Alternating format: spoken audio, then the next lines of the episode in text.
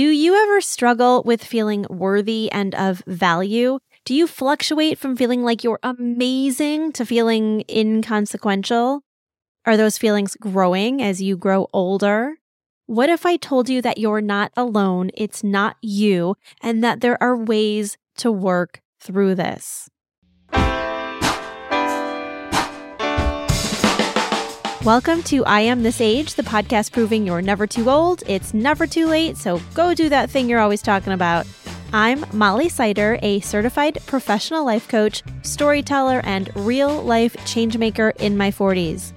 My guest today, Guadalupe Hirt, is here to talk through ageism, especially for women, and how that affects our sense of self as we get older. She opens up about her own struggles with it and what she's done to push against ageist narratives, educate people on why it's so harmful, and how we can all regain our sense of self worth even in an ageist world.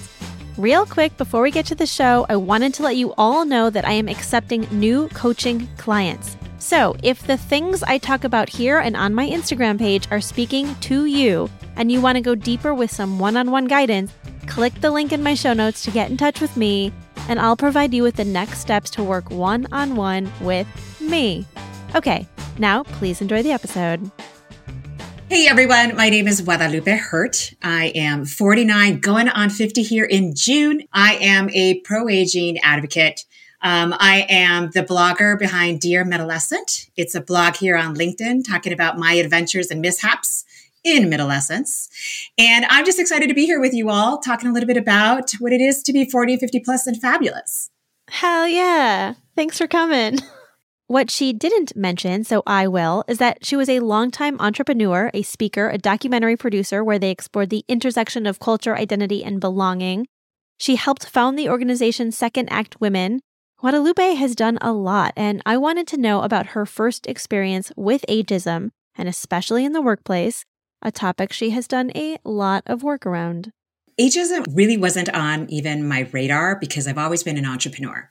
Um, as you were mentioning, I've started up four companies, and so I was always the boss of me, and I could do what I want and work with who I want. And so I don't think I ever really was in a scenario where someone was discriminating against me or not hiring me because of my age. But then, uh, 2019, I decided to step away from entrepreneurship. As those that have been in that space know, sometimes you just are like, I just want to collect the paycheck and be done with it and not have to worry about anything else. I was at that point and I started to uh, apply for a variety of jobs. And I figured, hey, you know, I've got 20 some odd years under my belt you know, in a diverse background, everything from video production and, you know, starting up businesses to public relations and communications and then some. I figured anyone's going to want to have me, right? At the time, I was 47 and I was basically getting Dear Jan letters instead of Dear John letters. Um, sometimes altogether ghosted everything from you're not a culture fit to we're going in a different direction, all code words as we know for thank you, but no thank you. And, you know, I, I started to notice the pattern even in the job descriptions that they were looking for people with like five years of experience. And here I was, 20 some odd years of experience. So obviously, I wasn't necessarily the type of person that they were looking for. They didn't know that. And so at the time, I was really kind of stuck. And my partner, who is currently still the founder um, and CEO of Second Act Women, Barbara Brooks, um, she was kind of going through the same thing eh, you know, and trying, she was trying to return to corporate. I was trying to get into corporate, and we were both kind of like, what the heck? We both got all this amazing experience, and it's like crickets, right?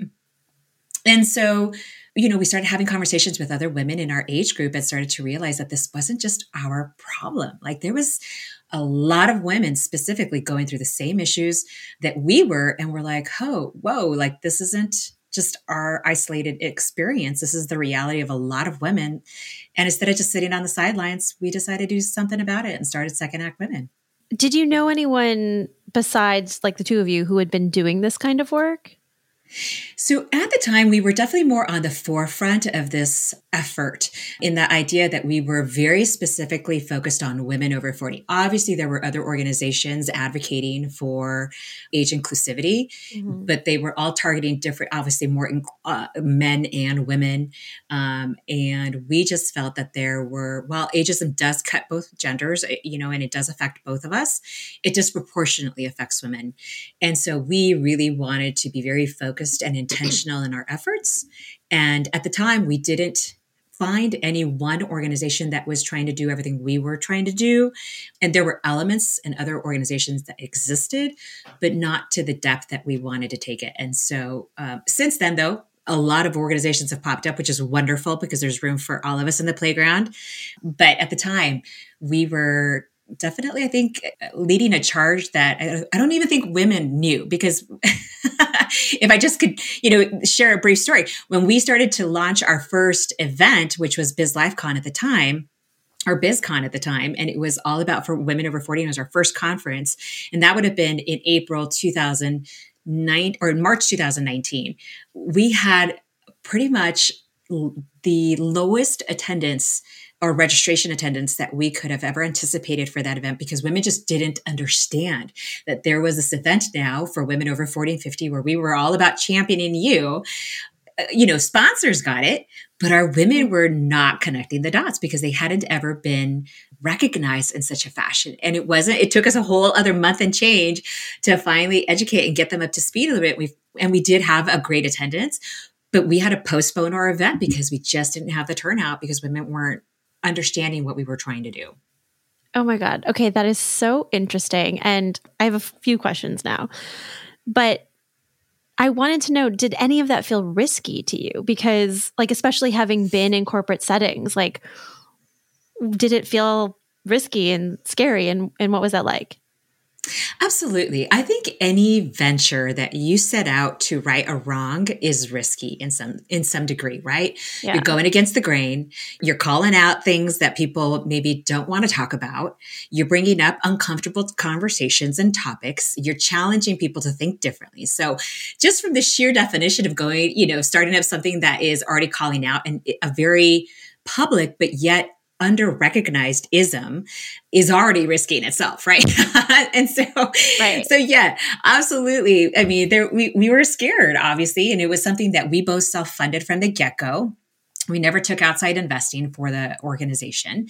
And we really relied on our expertise as communication experts and, and, marketing specialists to really try to bring this to the forefront and do our best. But you know, you can imagine here you are trying to say, Hey, I'm going to be pro aging and we're going to advocate and, and want to put a positive spin on aging.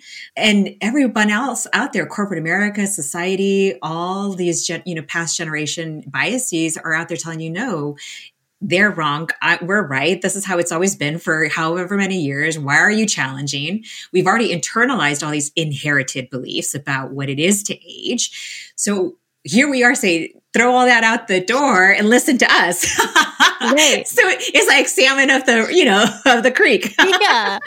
Yeah. And it's so interesting that when you said like nobody showed up and the women, like the sponsors got it, but the women who you were mm-hmm. trying to advocate for did not really get it at first this is not the same thing. But as I'm learning more about ageism and sort of engrossing myself in this idea in this field more and more and having all these conversations and also bringing it into my friendships and starting to talk about it with my girlfriends, I'm feeling a little bit of that, like that pushback from them too.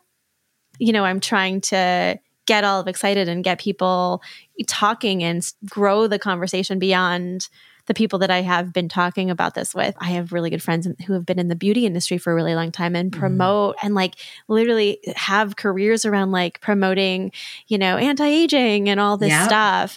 It's a, it's something that I'm just beginning to navigate. I have been dyeing my hair since I spotted my first strands of gray. It's important to note that there is no judgment around performing any of these regimens, not dyeing your hair, wearing makeup, not getting Botox, none of it. This conversation is not about making anyone feel shame around doing these things or even promoting these things. This conversation is only to gain clarity around why we feel like we need to do these things in the first place. Then, from that deep place of understanding, we get to decide what we want and what we don't want to do. As someone who has spent many hours and lots of money covering my gray hair, this has been a hard idea for me to absorb because it questions something I have been doing for years and that feels icky. But if we want to change the narrative and dismantle ageism, we have to be willing to understand the reasons why it exists in the first place. It's an interesting conversation, right? Yeah. I think for for me personally, I, I know that ageism, um, I can't change how other people see me, right? you're going to see me the way that you choose to see me and you're going to have your own lens. I know my own truth, but I can't change how you see me. And I need to learn to accept that. Now, mm. I can educate you. I can advocate for myself, but that sometimes takes me believing in who I am and, and, and at the age that I sit at. And for many women specifically, and we saw this being a real big issue in our community, was that internal ageism is a lot more brutal than external ageism. Yeah. And so in your group, I bet it's a lot of, you know, this idea of like, well, I'm I'm out here advocating, you know, for anti-aging and yet I'm having issues with my own aging and I don't want to grow old and I want to look good. And like all of these things that we, you know, associate with getting older. And we forget that every day that we live on this earth is a privilege. Right. You know, there's nobody that's out here saying, I want to die at 35. Right. Like we're all trying to live the longest life that we can. But yet when we get there, it's like, damn, I'm already here. What the heck? Right. so right. it's like, it's such a, it's such a dual minded way of uh, tricks in essence that our mind plays on us yeah. that we want it but we don't want it and how do we look at it how do we interpret it how do we adopt it how do we deflect certain comments but accept certain like it's a it, it is a definitely a personal growth experience mm-hmm. aging in today's yeah. world and I think we're rescripting what it means to age too, right? Like just the fact that a hundred years ago we weren't living to be, you know, the the age that we're living to today. So right. if you think about it, being 50, 60, 70 plus now is like a whole new endeavor because it wasn't very common just a just a few decades ago, right?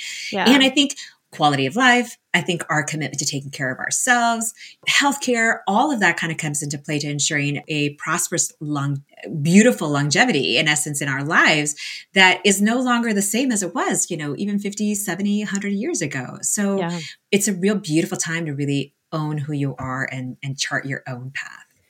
Yes. Yeah. I agree. It feels very exciting. Can you explain what you mean by middlescence? Yeah, so we heard this beautiful word from Barbara Waxman, and I understand that it was actually coined by someone prior to her, um, or has been used in previous circles. But we heard it first from her, so I give her credit. Um, middlescence, just like adolescence, is another life stage. So it is used to explain the stage of life that is experienced in mid in midlife, in essence. And so it's typically between that 40, I believe it's to like mid 60s type of, but I think even that's expanding because obviously now with, you know, us living longer, I think it's even now encroaching on, just a little under 70. But it's that middle life stage where, you know what, just like adolescence, we, there was a lot of growth, a lot of changes, a lot of things happening to our bodies. We unfortunately don't have classes like you would take, you know, obviously in middle school or high school about what's going on with us. But it's it's a beautiful life stage where we just describe the fact that hey, you know what, you're still in a new stage of life. Give yourself, you know, a little um, slack because you're going to be going through tremendous growth changes. Your body's going to be changing in different ways, just like it did in adolescence. So don't freak out. It's a normal part of life. I love that too. And it made me think of something. I think I saw this on Instagram or something, but somebody had said, like, why don't we celebrate menopause rather than, you know, hide it or whatever? And why isn't there education on it? Like, let's talk about it and ah. celebrate it because it is the next yeah. stage of our lives and it's going to happen to everybody. Absolutely. And, and I totally am with you, you know, and it's this idea that all of a sudden you're, you're just thrown into this experience almost feeling a little shame that I'm here because there's no real kind of, you know, support system to say, hey, you know what? it's okay. This is what you're going to experience. Here's how you can help yourself. Stacy London is is really kind of one on the, the, one of the women on the front end of that. That's really kind of championing through her organization, uh, normalizing conversations around it because you're right. It's going to happen to all of us. And if it's not happening to you specifically because you happen to be male, you probably odds are you probably know someone that is going through it, right? Yeah. So we're all affected by it. Yeah, absolutely. And you're right. There is this weird feeling of shame around it that just mm-hmm. bizarre. It's I mean, I guess I kind of remember being embarrassed when I got my period. Yeah. but I'm trying to think if it's if those are I don't know. I don't know. But there's all this education out there, right? About like right. here's what you here's how you talk to someone. It, there isn't hardly anything for that for menopause. And it's just mm. one of those where I don't know. I, I think that's where we could really start to individually start to change and have those conversations and and not be embarrassed about what are you know the things that our body's going to naturally do and just embrace it like i mean it's again a normal part of our lives yeah and the alternative is not having a body that's alive. I mean, you know, right? I mean, you see all the commercials for Viagra for Pete's sake. Like, what's up with that? Like, why is it certain things get, you know, talked about and yet yeah. other things are, are supposed to be on the hush hush?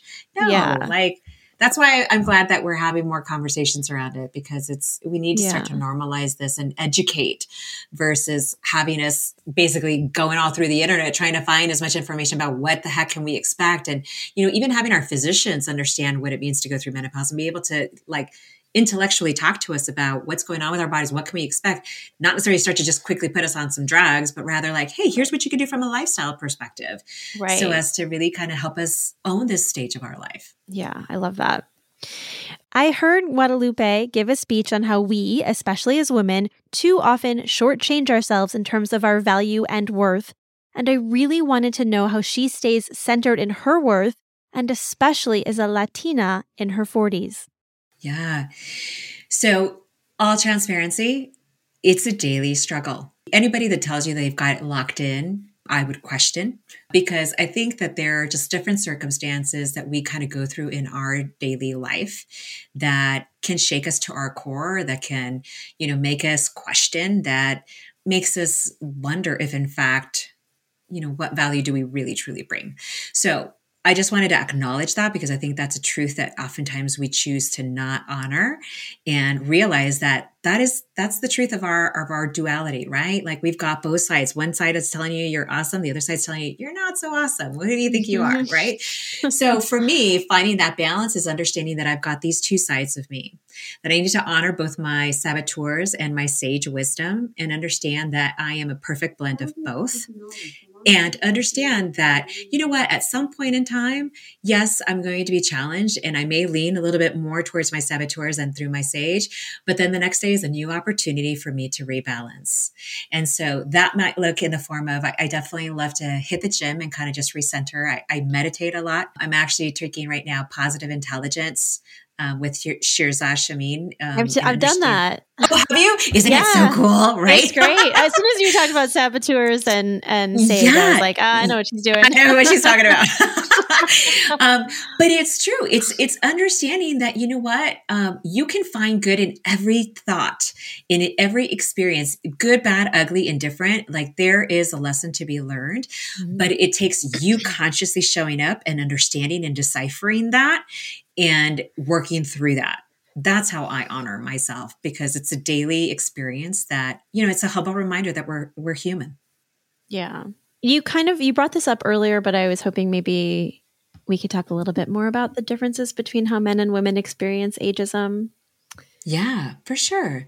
Yeah. So like I mentioned, I know that that ageism cuts both genders, right? But when we had the chance to really kind of pull back the curtain, and in, specifically through my work at Second Act Women, um, some of the conversations that we had were pretty intense as to how it actually affects women.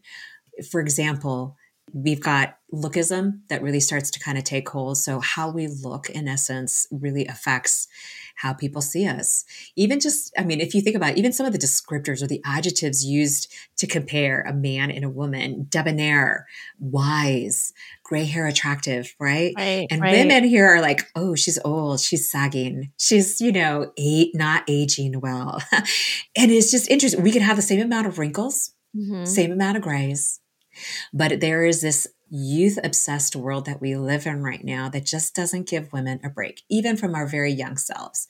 There is this ideal image of what women should strive to be like from when we're like 10 on up, right? Mm-hmm. And it doesn't end until, unfortunately, we choose not to listen to it anymore. But right. we still do. Right. We live in a world that obviously visually consumes first and then listens to what you have to say second. And so lookism was one of the kind of main issues. We also saw that, goes hand in hand with brandism, right? The idea that uh, companies just don't want to.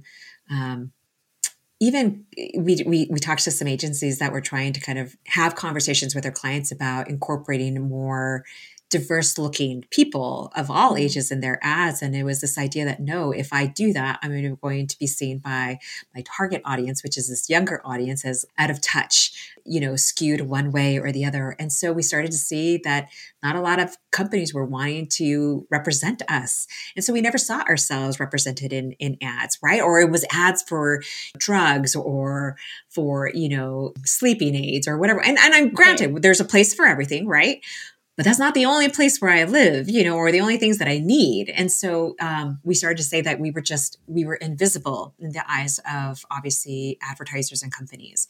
And then for many women, that turned into obviously internal ageism, which we touch, touched on a little earlier, which was the idea of having imposter syndrome or going through lack of confidence or feeling basically that I can't apply for this. I'm limiting myself because I'm already too old. I am past, you know, my ability to be able to apply for this job, or I don't have enough experience, or, you know, I don't fit in anymore. I'm the oldest one in my team. I mean, the list goes on, right? Mm-hmm.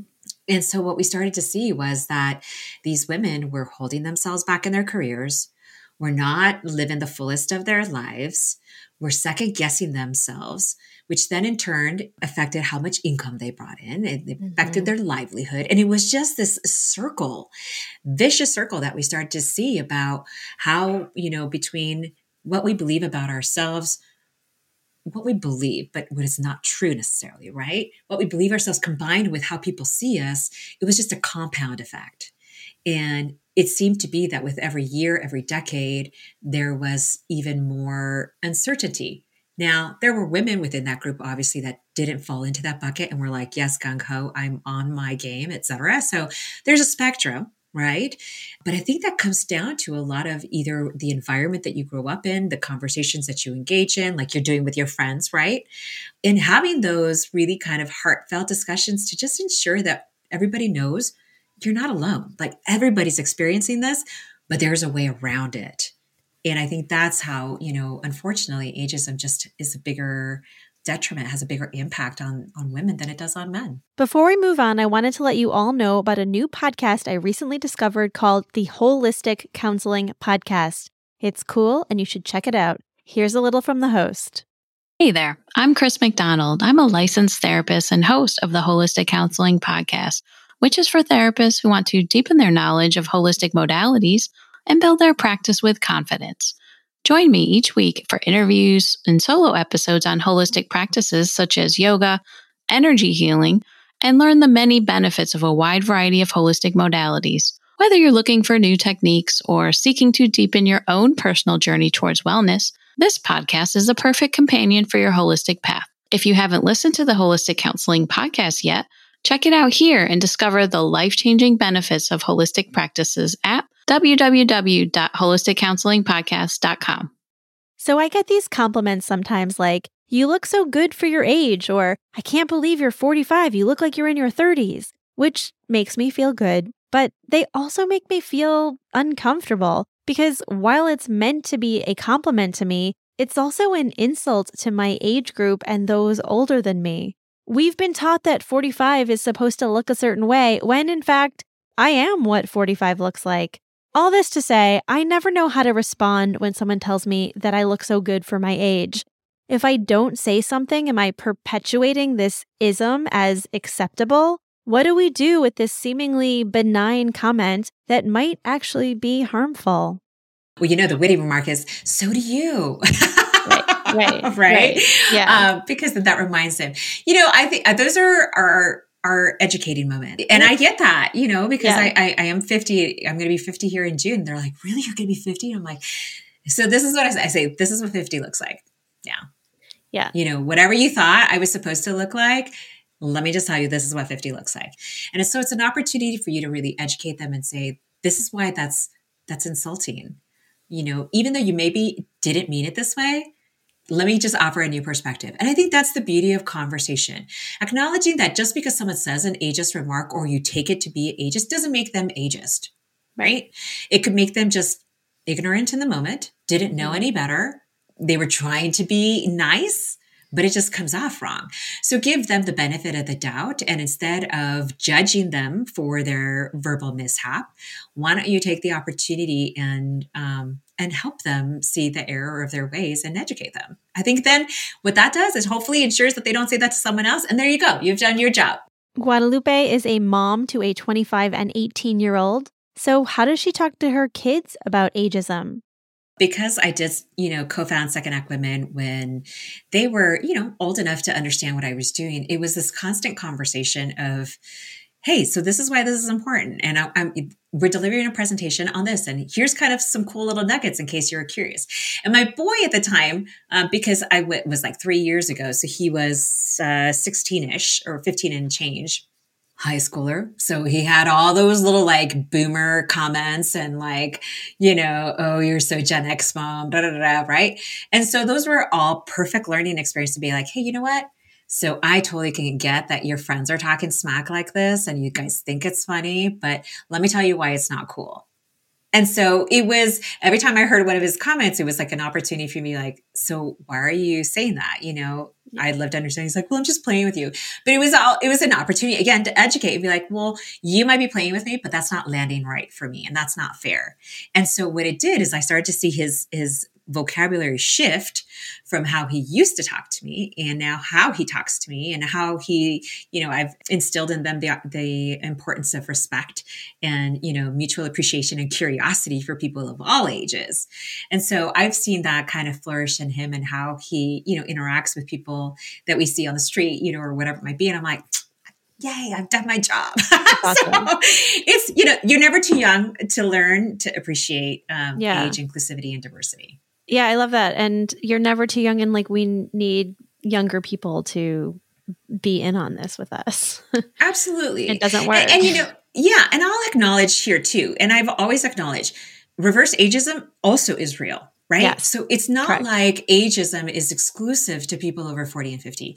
Mm-hmm. I totally get and I appreciate and I empathize with those that also receive it on the on the younger side as well too that you're too young to to be doing this. You, you know, you don't have an experience. So it's this idea that it's a real truth for a lot of people of lo- and it covers a wider spectrum than we actually think yeah. so why not do us all a huge favor and start to just look at person at the person for who they are as a person versus what chapter they sit at yes yes i also love that you just said you are teaching your kids to stay curious and to stay curious mm-hmm. about about people of all ages because uh, one of the reasons why I started this podcast was because this youth obsessed culture that we have, but also mm-hmm. that like there are all these people who we're not talking to and we're not listening to their stories. And why aren't we? Because there's a lot of people out there that have a lot to offer, and not mm-hmm. because they're older, but because they're people with a lot of experience and a lot of life lessons, yeah. and we can learn from them. And why aren't we? Why are we only talking to people younger or why we only interested in you know what the 20 and 30 somethings are doing when yeah. there's all this like wisdom out there. Yeah. Oh 100% and yeah. i bet if we were to challenge your audience and say so take a look at your friendship demo like who's in your friendship circle it would all probably be people within your age group odds are Yeah. good, right? Yeah. And so there within lies, you know, the challenge. And and I get it. It's more comfortable. You're related. It's relatable. It's easy to talk to people in your age demo. 100% agree. And I'm not saying go get rid of their your friendship circle, but how can I expand it? And I think to your comment, that's perfect. Exactly. There are so many things that we can learn from people of all ages, older, younger, you know that if we limit ourselves to only those that we're most comfortable with then honestly you're you're kind of cutting yourself off from all of this beautiful wisdom and diverse ways of looking at things new perspectives that we all can't have the answers to. One generation isn't going to have it all. So why not open the doors to have beautiful fruitful insightful conversations and expand your knowledge base expand your outlook? But that's not going to happen when you're just sitting around people that look and sound and are aged just like you. So Right. dare to push yourself beyond those limits. Yes, exactly. What are you, what are all the things you're currently working on? So let's see. So as I mentioned, I'm on a self-prescribed sabbatical. So I stepped away from Second Act Women um, last fall, and since then I've launched a blog on LinkedIn called Dear Middlescent. Would love for you guys to check it out.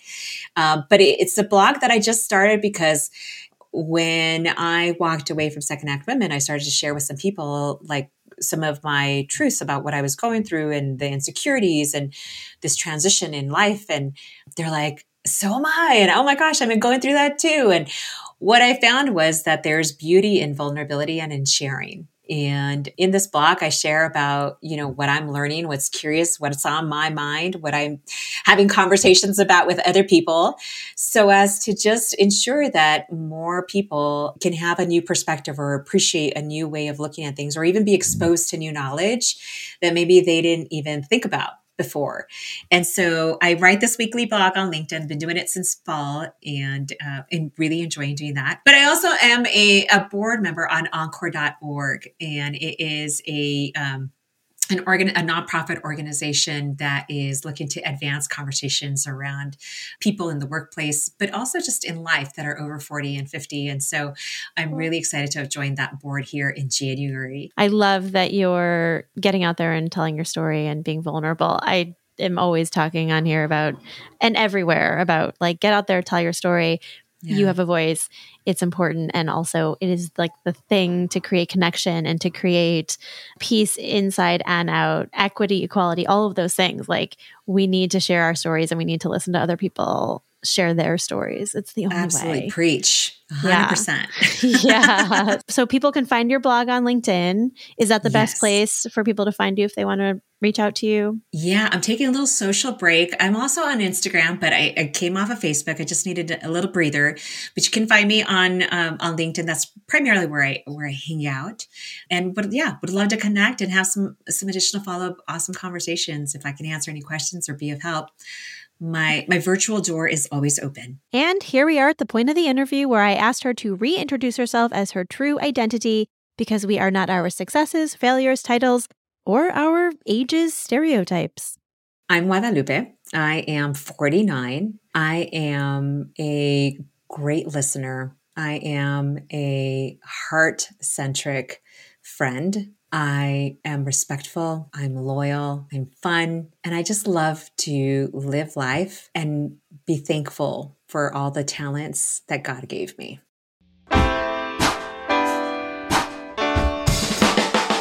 I love Guadalupe and everything she stands for telling your story, standing up against ageism, educating the young people. If you love her as much as I do, don't forget to check out her blog. You'll find the link in the show notes. And as always, if you are loving these episodes, please take a moment right now before you do anything else to send your favorite episode to one or two people who might also benefit from listening. The more we grow, the more you'll grow. Thank you. And thank you also to David Ben Parat for sound engineering, Dan Davin for the music, David Harper for the artwork. I Am This Age is produced by Jellyfish Industries. I'm Molly Sider. Catch you all next time.